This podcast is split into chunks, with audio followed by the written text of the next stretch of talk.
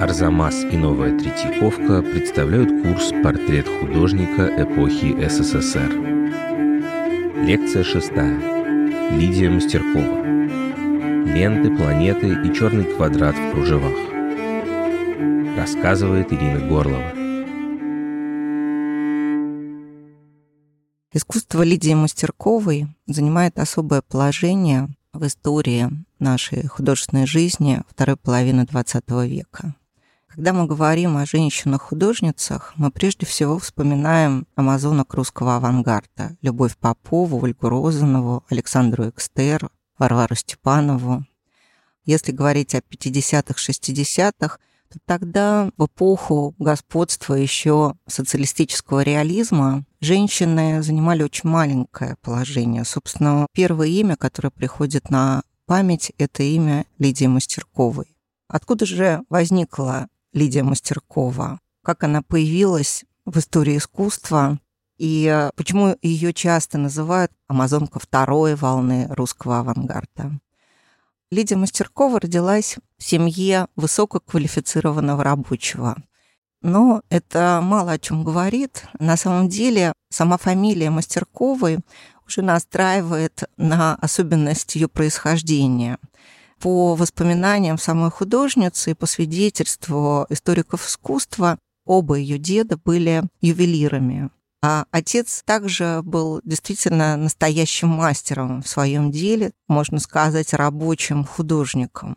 И семья была погружена в атмосферу высокой культуры. В доме царил культ красоты и любви к музыке.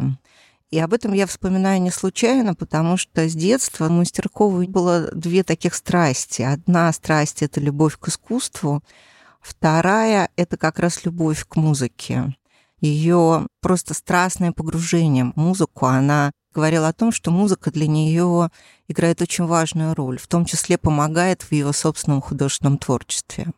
Мастеркова родилась в 27 году.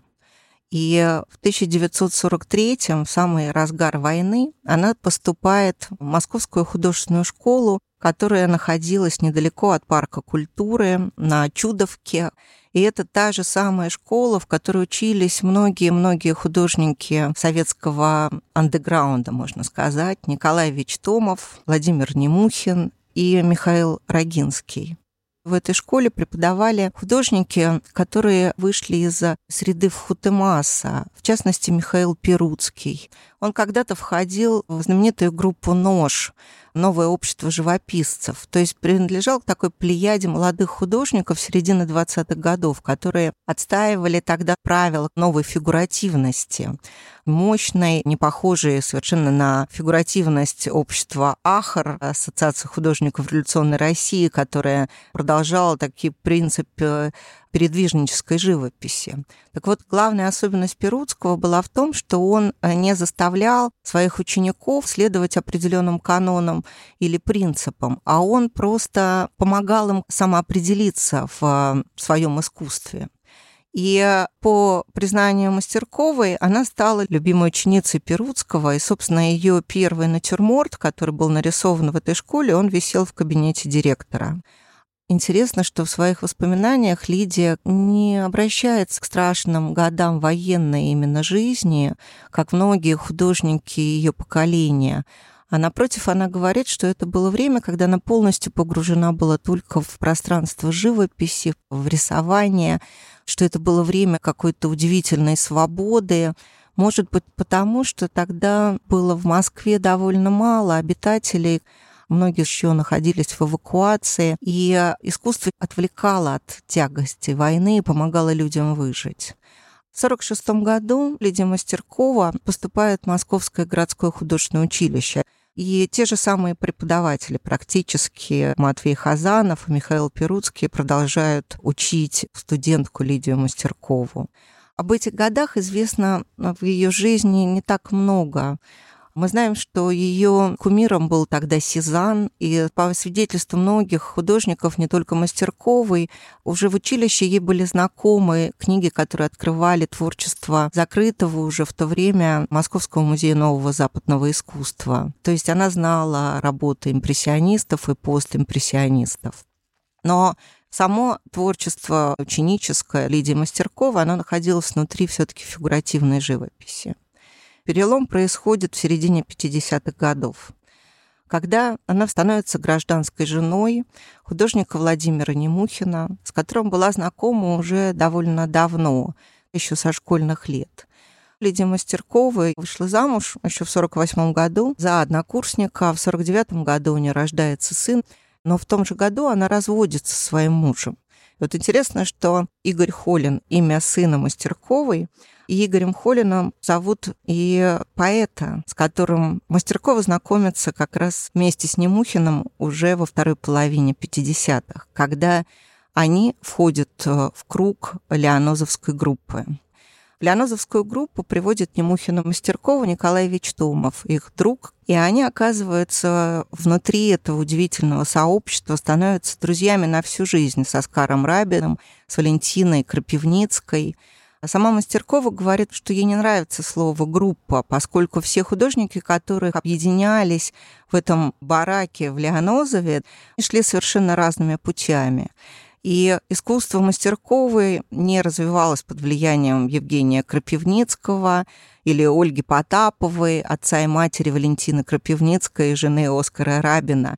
А Рабин писал тоже совершенно другие картины, такие фигуративные, мрачные, экспрессивные, которые были посвящены реалиям как бы окружающей жизни. Мастеркова интересовала совсем другое. 1956 году она не могла уже больше писать пейзажи. И разительный перелом наступает в 1957 году во время фестиваля молодежи и студентов в Москве. Существует такое понятие в критике, как оттепельная абстракция или постфестивальная абстракция.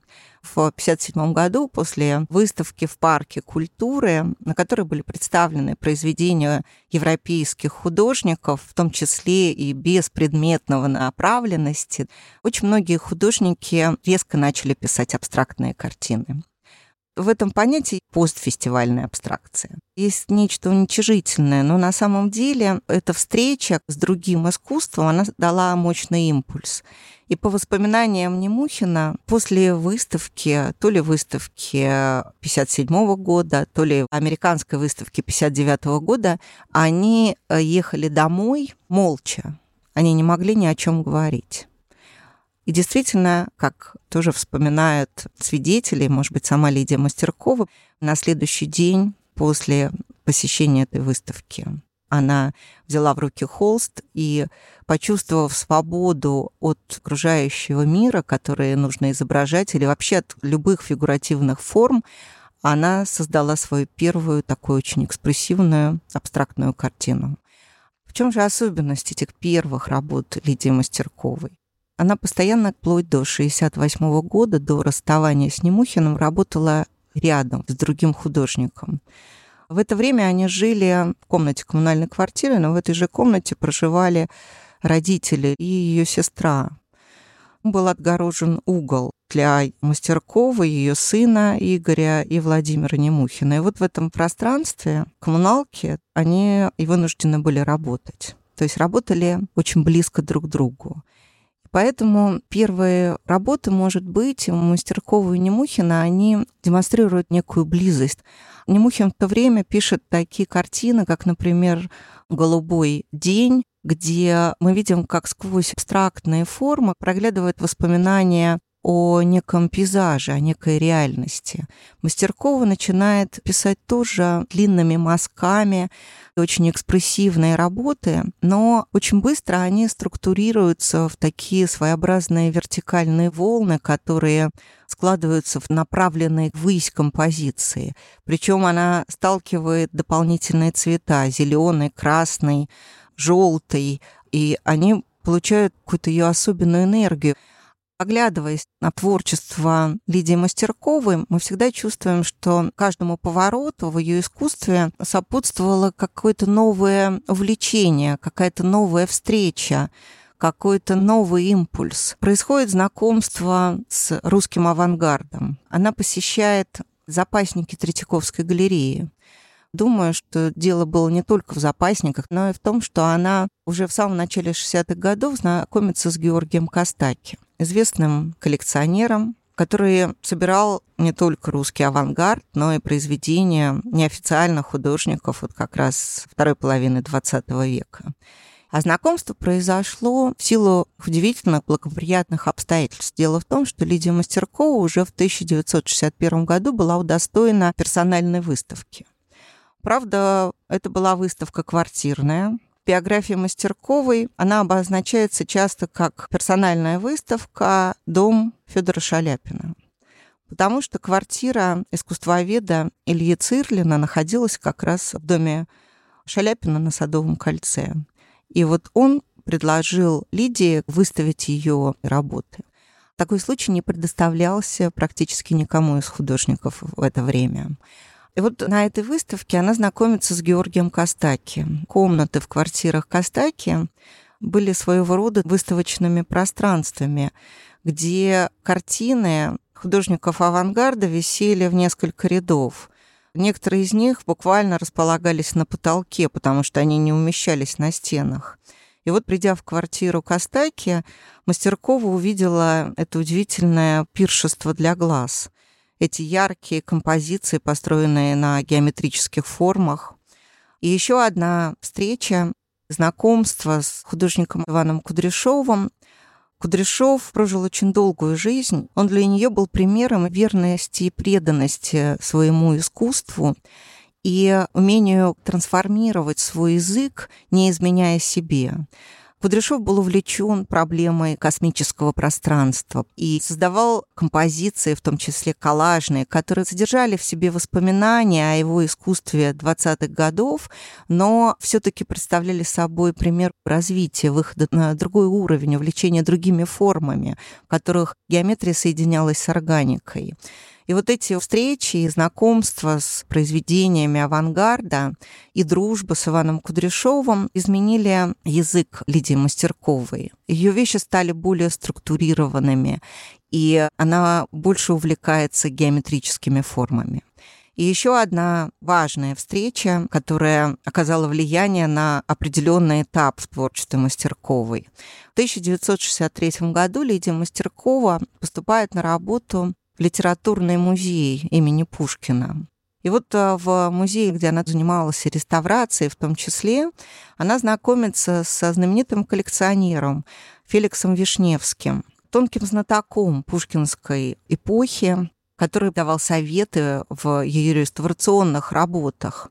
Но самое главное в этой встрече было то, что он был страстным собирателем не только древнерусского искусства, но и церковной утвари.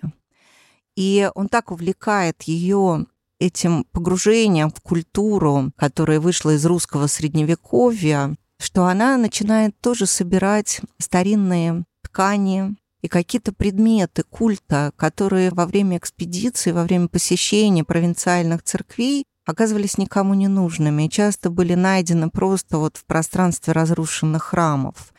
И она не просто их собирает, она сделает их частью своего творчества. И тогда появляется новый этап в ее искусстве. Она начинает включать свои композиции, которые все больше вырастают в размерах, становятся монументальными, коллажи из парчи, из шелка, из кружев, из обрывков тканей. Она помещает их прямо в пространство холста, располагает такими разнообразными волнами, и туда же впечатывают свою мощную живопись.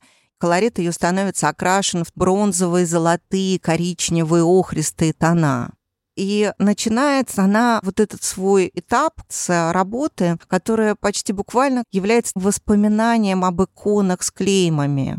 То есть это большая картина, написанная в монохромных серо-черно-белых тонах, где смутно угадываются тени святых предстоящих те самые стертые фрески, те самые изуродованные временем и судьбой иконы, а в клеймах она располагает буквы старославянского шрифта, которые как будто тоже воспоминания от высокодуховной культуры. Ближе к концу 60-х годов живопись Лидии Мастерковой меняется, становится почти полностью монохромной. В ее творчестве появляется свой черный квадрат. Расколотый надвое, он потерял свой абрис, его края стали живописными, они расплылись. Потерю абриса и вот растворение в пространстве подчеркивали кружева, которые она располагает прямо по периметру черного пятна. В 1967 году состоялась важная выставка в истории искусства русского андеграунда. Это выставка в клубе «Дружба» на шоссе энтузиастов, которую организовал Александр Глезер. Там было представлено несколько работ, как раз созданных уже в новой черно-белой гамме, практически монохромной. Самое важное было для всех участников то, что они получили возможность показать свои работы огромному количеству людей. Причем эти люди пришли еще за час или два до открытия. Зал был полон, как пишет Мастеркова, толпы людей, которые приходили, смотрели, обсуждали.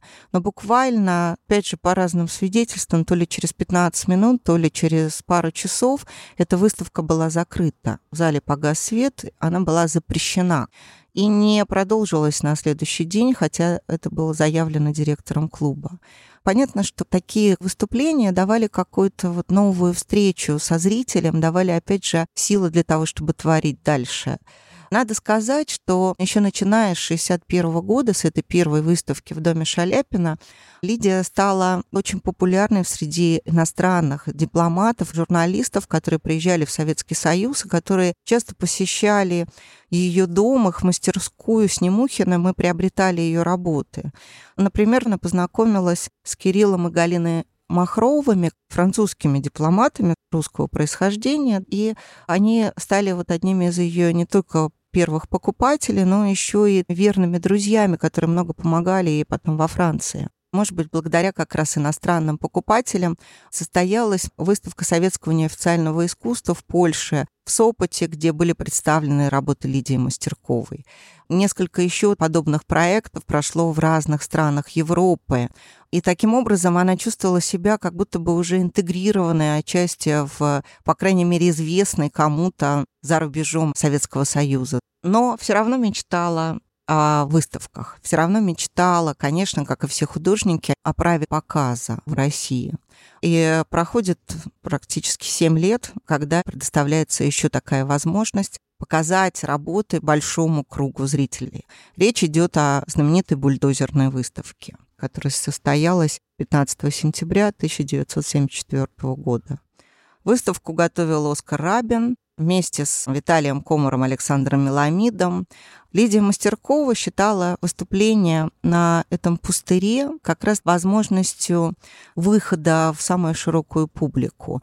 Но она же признавалась, что, возможно, организаторы рассматривали это как политическую акцию, как некое выступление против непринятия искусства инакомыслящих, искусства, которое не было похоже на то, что диктовал Московский союз художников. Художники пришли на пустырь в районе Беляева вместе со своими холстами. И картины должны были быть установлены прямо на поляне с тем, что зрители могли спокойно пообщаться с художниками. Но когда они пришли на это поле, то они увидели, что на поле присутствуют какие-то рабочие, которые занимаются посадкой деревьев. И стоят э, бульдозеры, которые собираются заниматься благоустройством этой территории.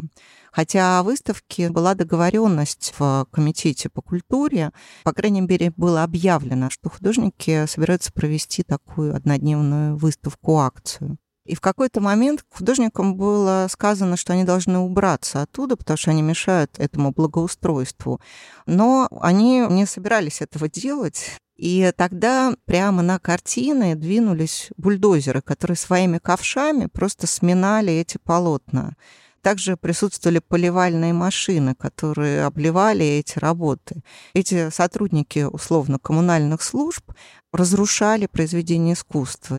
Работа Лидии Мастерковой была также брошена на землю, брошена в огонь даже, как она говорит, но она выхватила ее из огня и, по ее признанию, отреставрировала и продала ее. То есть она стала фактом истории культуры. После бульдозерной выставки состоялась уже в конце сентября вторая выставка на открытом воздухе, выставка в Измайлово. И вот эта выставка была большой удачей, по признанию Мастерковой. В течение четырех часов шло огромное количество толпы посетителей, которые смотрели, рассматривали работы. В это время ее искусство претерпевает еще раз изменения. В ее живописи появляются, опять же, коллажные мотивы, но только это уже не коллажи из тканей, а коллажи, которые она делает из бумаги, из картона.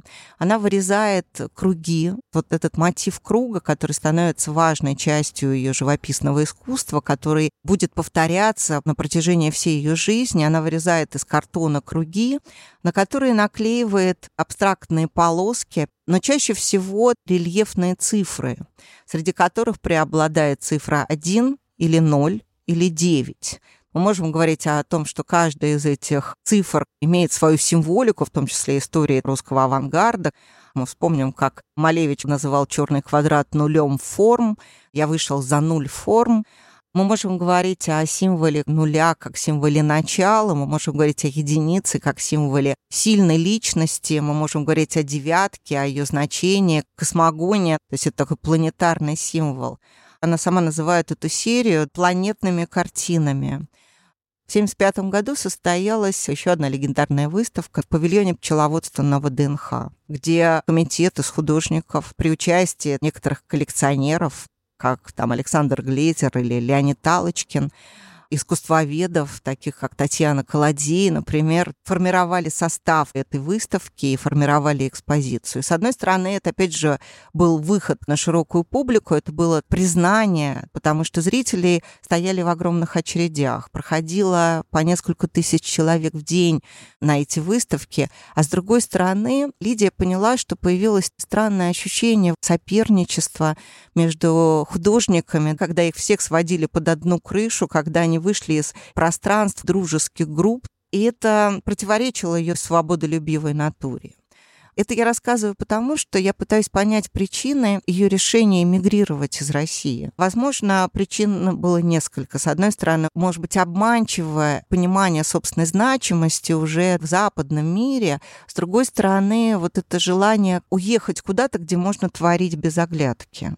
И вот э, в декабре 1975 года вместе со своим сыном Игорем Холином Лидия Мастеркова уезжает. Сначала она уезжает в Вену, так как в Вене находился, условно говоря, перевалочный пункт, где иммигранты получали документы, получали какую-то материальную помощь со стороны фонда Льва Толстого. В Вене ей удается провести в Кунстлерхаусе, в Доме художников, выставку где она представляет уже небольшие картины, созданные маслом на холсте, а работает тушью. Она начинает работать как раз в 70-е годы тушью на бумаге, тоже такие черно-белые круги, планетарные символы. Она демонстрирует свою удивительную способность буквально одним цветом создать ощущение пространства и перетекающей материи, даже не материи, а какой-то духовной субстанции. Она была верующим человеком, и тема духовного, она, а, в отличие от ироничного отношения со стороны круга концептуалистов к духовке в искусстве, для Мастерковой была очень важным стержнем в ее живописи, в ее творчестве. И вот она, показав эти работы в Вене, уезжает затем в Париж, во Францию, и там начинается ее очень трудная жизнь. В 1977 году состоялась ее персональная выставка в галерее Дина Верни. Известной модели Родена и Майоля, известной певицы, обладающей своей собственной галереей, которая покровительствовала русским художникам. Так вот, она в 1977 году открывает эту выставку Лидии Мастерковой. Буквально в этом же или в следующем году проходит еще одна выставка в одной из галерей провинциальных уже. И больше персональных выставок мастерковой во Франции не было. Несмотря на то, что выставка у Дина Верни прошла с успехом, ее заметили и говорили о какой-то удивительной мощи силы ее таланта, но все-таки Лидия Мастеркова оказывается обреченной на невнимание со стороны французской критики, прессы и вообще художественного сообщества. И в этом смысле она разделяет судьбу многих художников, которые уезжают в это время, оседают во Франции.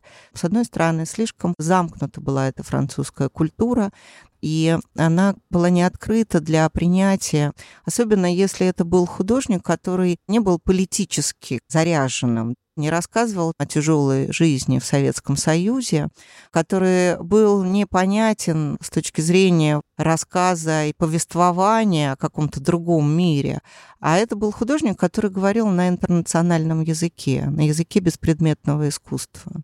И поэтому все основные выставки уже 80-х годов проходили у Лидии Мастерковой в Америке в Нью-Йорке, куда переезжает ее любимая племянница Маргарита Мастеркова-Тупицына, с которой она активно переписывается, и Маргарита Тупицына становится куратором ее американских выставок.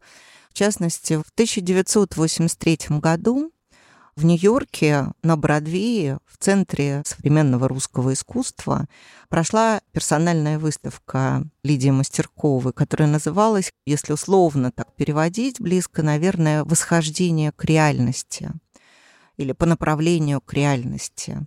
Эта выставка была очень успешной. По свидетельству Маргариты Мастерковой-Тупицыной, ее работы обрели коллекционеров и были проданы. Эта выставка помогла Мастерковой купить дом во французской провинции, в которой Мастеркова прожила всю жизнь которую она сама реставрировала вместе со своим сыном Игорем, в котором она активно работала. Но, опять же, вот ее выставочная деятельность, она продолжалась или в Америке, или изредка во Франции в рамках групповых выставок.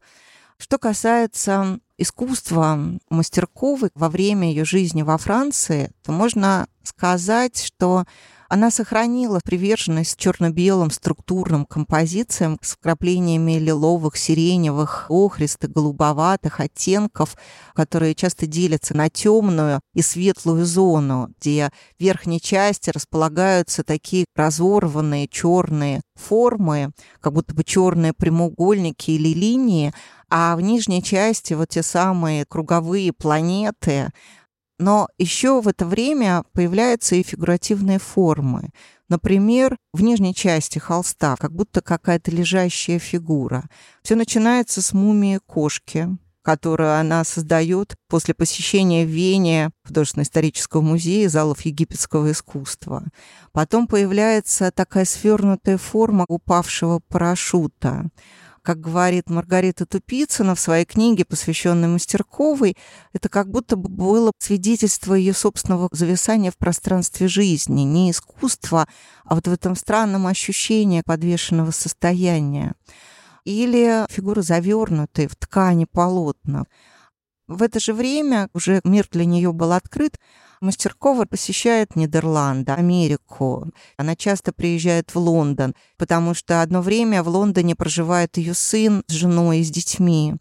И она встречается с супрематическими композициями Малевича, например, в Стеделик-музее в Амстердаме, и судит очень резко. С одной стороны, она потрясена, с другой стороны, она говорит о том, что даже в Малевиче западные люди ищут политики, поэтому она ненавидит его работу крестьянской серии, например, поздние. Она говорит, зачем они показывают колхозников Малевича? То есть это о ее резком характере.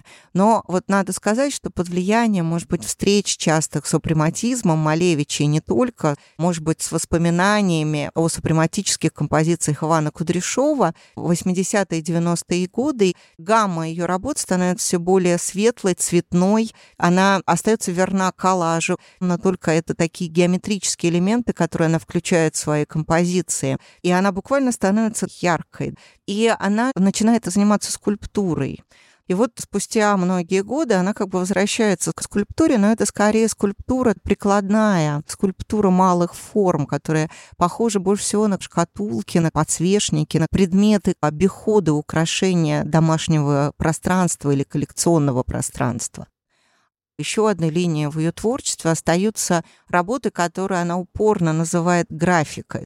Это работы, созданные с помощью бумаги. В центре которых всегда планетарный символ, черный круг, неровно закрашенный, имеющий свою глубину и свою собственную композицию, но формы этого круга, они вырастают за пределы прямоугольника листа графического. Она начинает превращать их в причудливые растекающиеся геометрические картуши. Она как бы раздвигает форму листа и создает многофигурные композиции, буквально бумажные. Речь идет прежде всего о серии ее работ, которые она посвящает русским поэтам. Вообще в последние годы в ее творчестве возникает множество работ посвящений. В частности, среди поэтов оказывается Марина Цветаева и Сергей Есенин. Уже в середине 90-х годов она обретает поклонников и коллекционеров среди французов, которые поражены, опять же, силой мощью и вообще самой жизнью этой женщины, которая живет не то чтобы настоящей отшельницей, но все-таки представьте себе этот дом в глубокой французской провинции в 300 километрах от Парижа, большой старинный дом, отреставрированный ее руками, где она обитает с собаками и кошками, которых она опекает, где она беспрестанно творит. Вот это поражает тех людей, которые знакомятся с ней в середине 90-х, да и в 2000-е годы. Надо сказать, что искусство Лидии Мастерковой, оно вернулось на родину. Когда она уезжала в 1975 году, как и многие тогда иммигранты, она прощалась с друзьями, родными навсегда. И в 2000-е годы она часто приезжает в Москву. Ее начинают показывать на разных площадках, музейных, выставочных залах. В 2006 году прошла персональная выставка Лидии Мастерковой в галерее кино а в 2007 году ее работы появились в постоянной экспозиции Музея личных коллекций, которые находятся внутри Музея изобразительных искусств имени Пушкина. С тех пор не было больших выставок Мастерковой. За исключением выставки в 2015 году в Московском музее современного искусства на Гоголевском бульваре она была представлена вместе с Владимиром Немухиным, который несмотря на то, что они расстались еще в 68 году, был самым важным, может быть, человеком в ее жизни, о чем признавался он сам и она. И эта выставка отчасти стала ее ретроспективой. Там показаны были работы разных лет, разных периодов ее творчества. Но все-таки мы еще ждем большой музейной, серьезной выставки Мастерковой, которая бы показала ее произведения, собранные из разных коллекций, из разных стран мира, и которая бы продемонстрировала по-настоящему величие и значимость этой художницы, которую не случайно называли амазонкой второго русского авангарда. В следующей лекции «Как художник Гелий Коржев в поисках правды и человечности ставил диагноз обществу».